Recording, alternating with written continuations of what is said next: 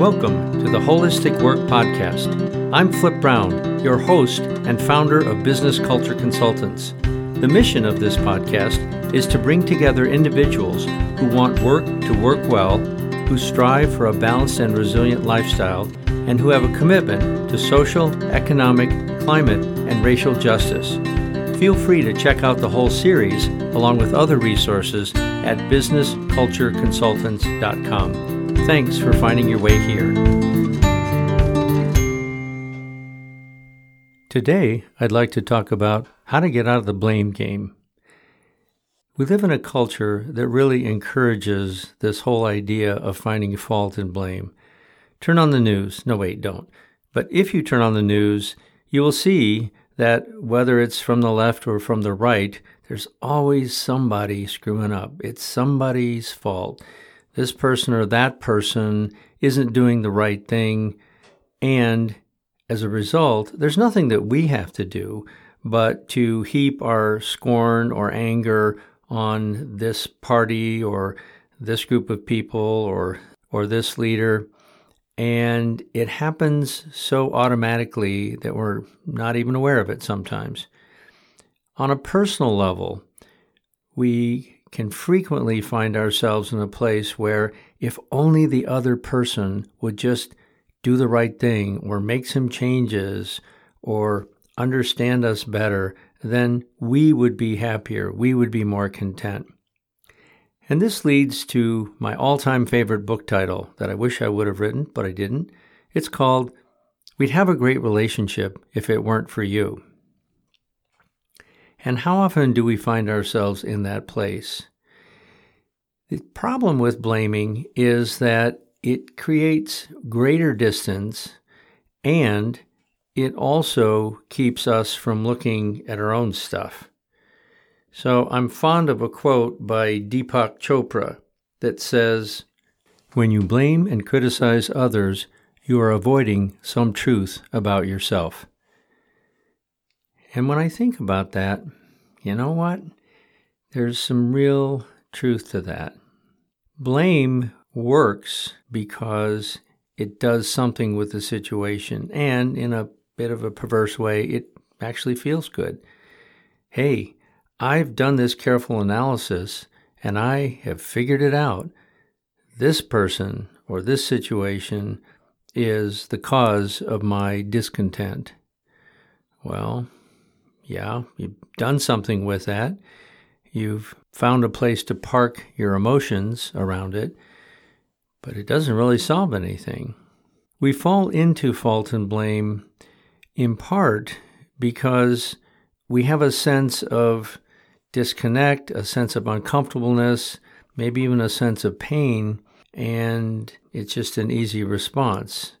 Now, don't get me wrong, people do mean, stupid, even cruel things. It's not okay.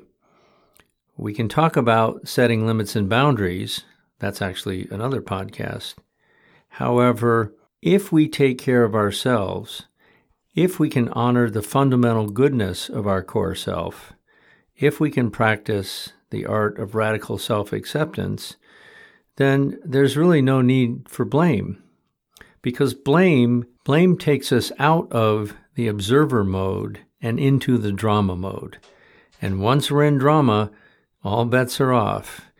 Either we can perseverate on it and lose sleep and go over and over what could or should have, would have happened, what we would like to say, but we can't, and just kind of drive ourselves nuts. The other thing about blame is that it really reduces our capacity for empathy. A great example of this is what we call in psychological studies the ladder of inference. So here's a story to illustrate that. You're headed downtown to go to a shop to pick up, let's say, a dress or a tuxedo for a special event. And they made some alterations so that it will fit you well. And you really want to show up looking good at this event. But the store closes at six o'clock. You got delayed in traffic, and it's now five forty-five. You can't find a parking space anywhere close. You're getting nervous. Your palms are sweaty.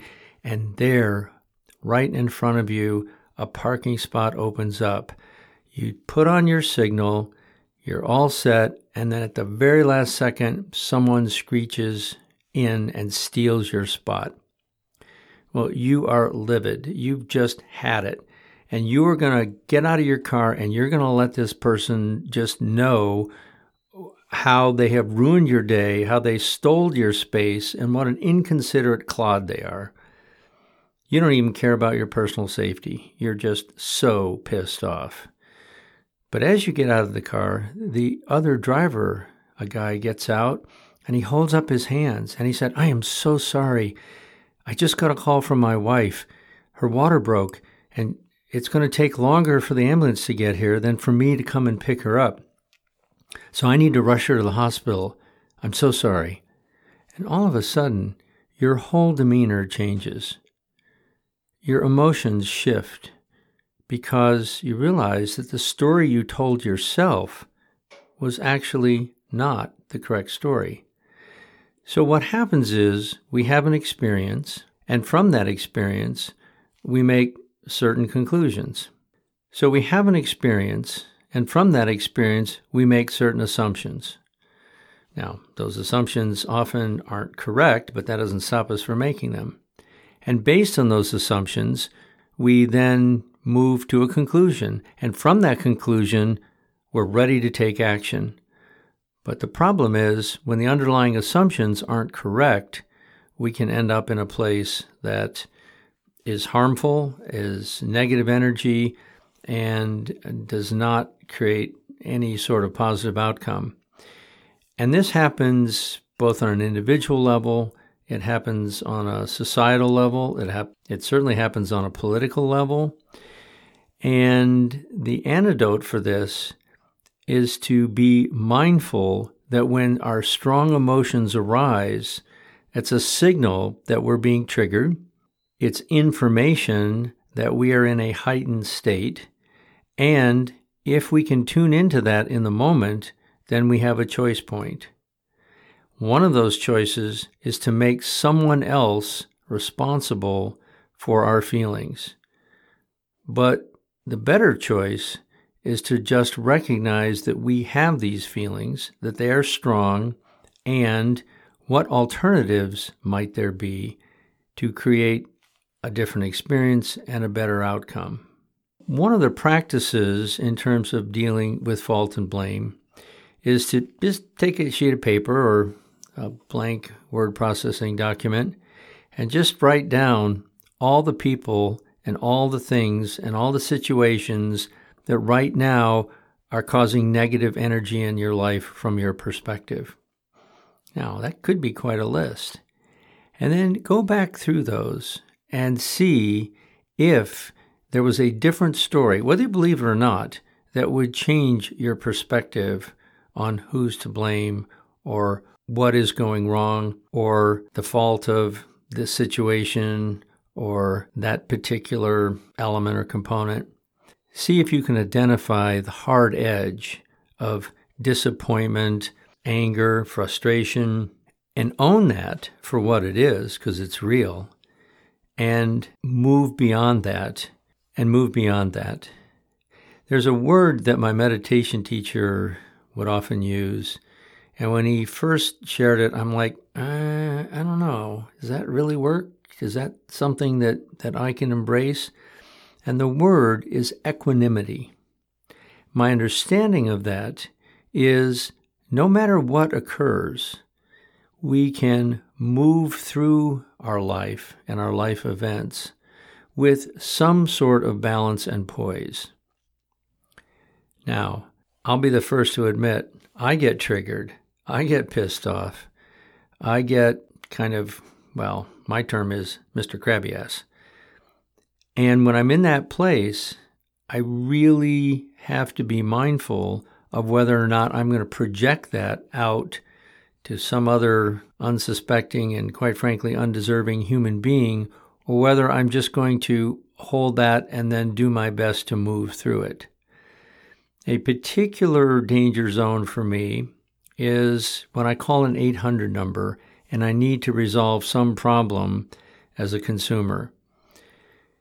It's sometimes really challenging for me to hold on to my empathy for the person on the other line who's who's lucky to make $15 an hour, if that, who has unrelenting pressure all day to answer the incoming calls, who is probably not empowered to offer real solutions. And who am I to put an edge into my voice and hold them responsible for some corporate BS or to just, you know, leave them with negative energy?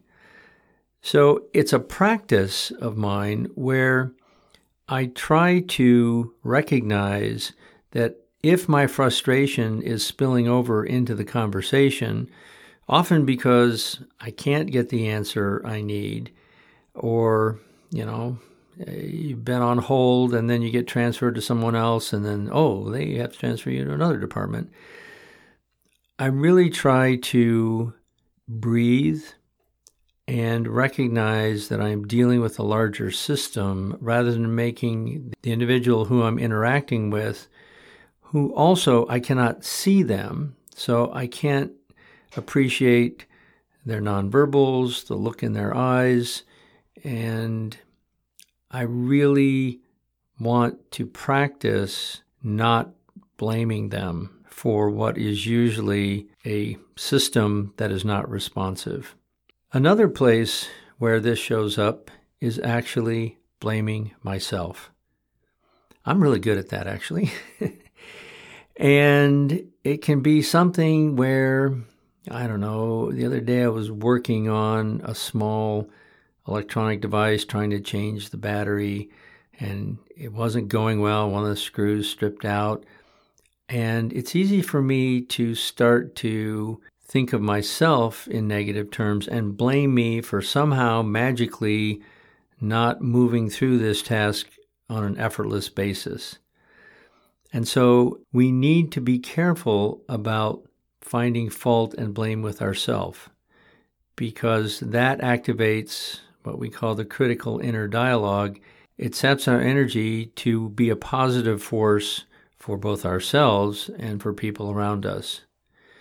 So I hope that you will take a fresh look at this pattern and how it shows up for you consciously, even subconsciously. And when in doubt, get some mirroring from people you trust. In the workplace, this is often challenging because of different positions of power, status, title, etc. But hopefully, we have those folks who we have mutual trust with. And if they see us falling into this these unhelpful patterns, then they will privately or sometimes courageously, publicly redirect us or reflect back to us that our fault and blame is actually not part of the solution but exacerbates the problem. I hope this little conversation helps you to balance out the situations where you're frustrated, angry, disappointed, and find that center path where you can still be assertive and ask for and move towards what you need without having it eat away at you. Because fault and blame just ain't no fun. This concludes another episode of the Holistic Work podcast series. If you're interested in this and other archived podcasts, they are available wherever you get your podcasts or at businesscultureconsultants.com. You're also welcome to email me at flip.brown at icloud.com. This has been a production of Business Culture Consultants at Star Farm Studios in Burlington, Vermont. And thanks for tuning in. I'm Flip Brown, and may your awesome potential continue to unfold at work, in your life, and through your positive contributions to the world. Until the next time we cast another pod, be safe and strong.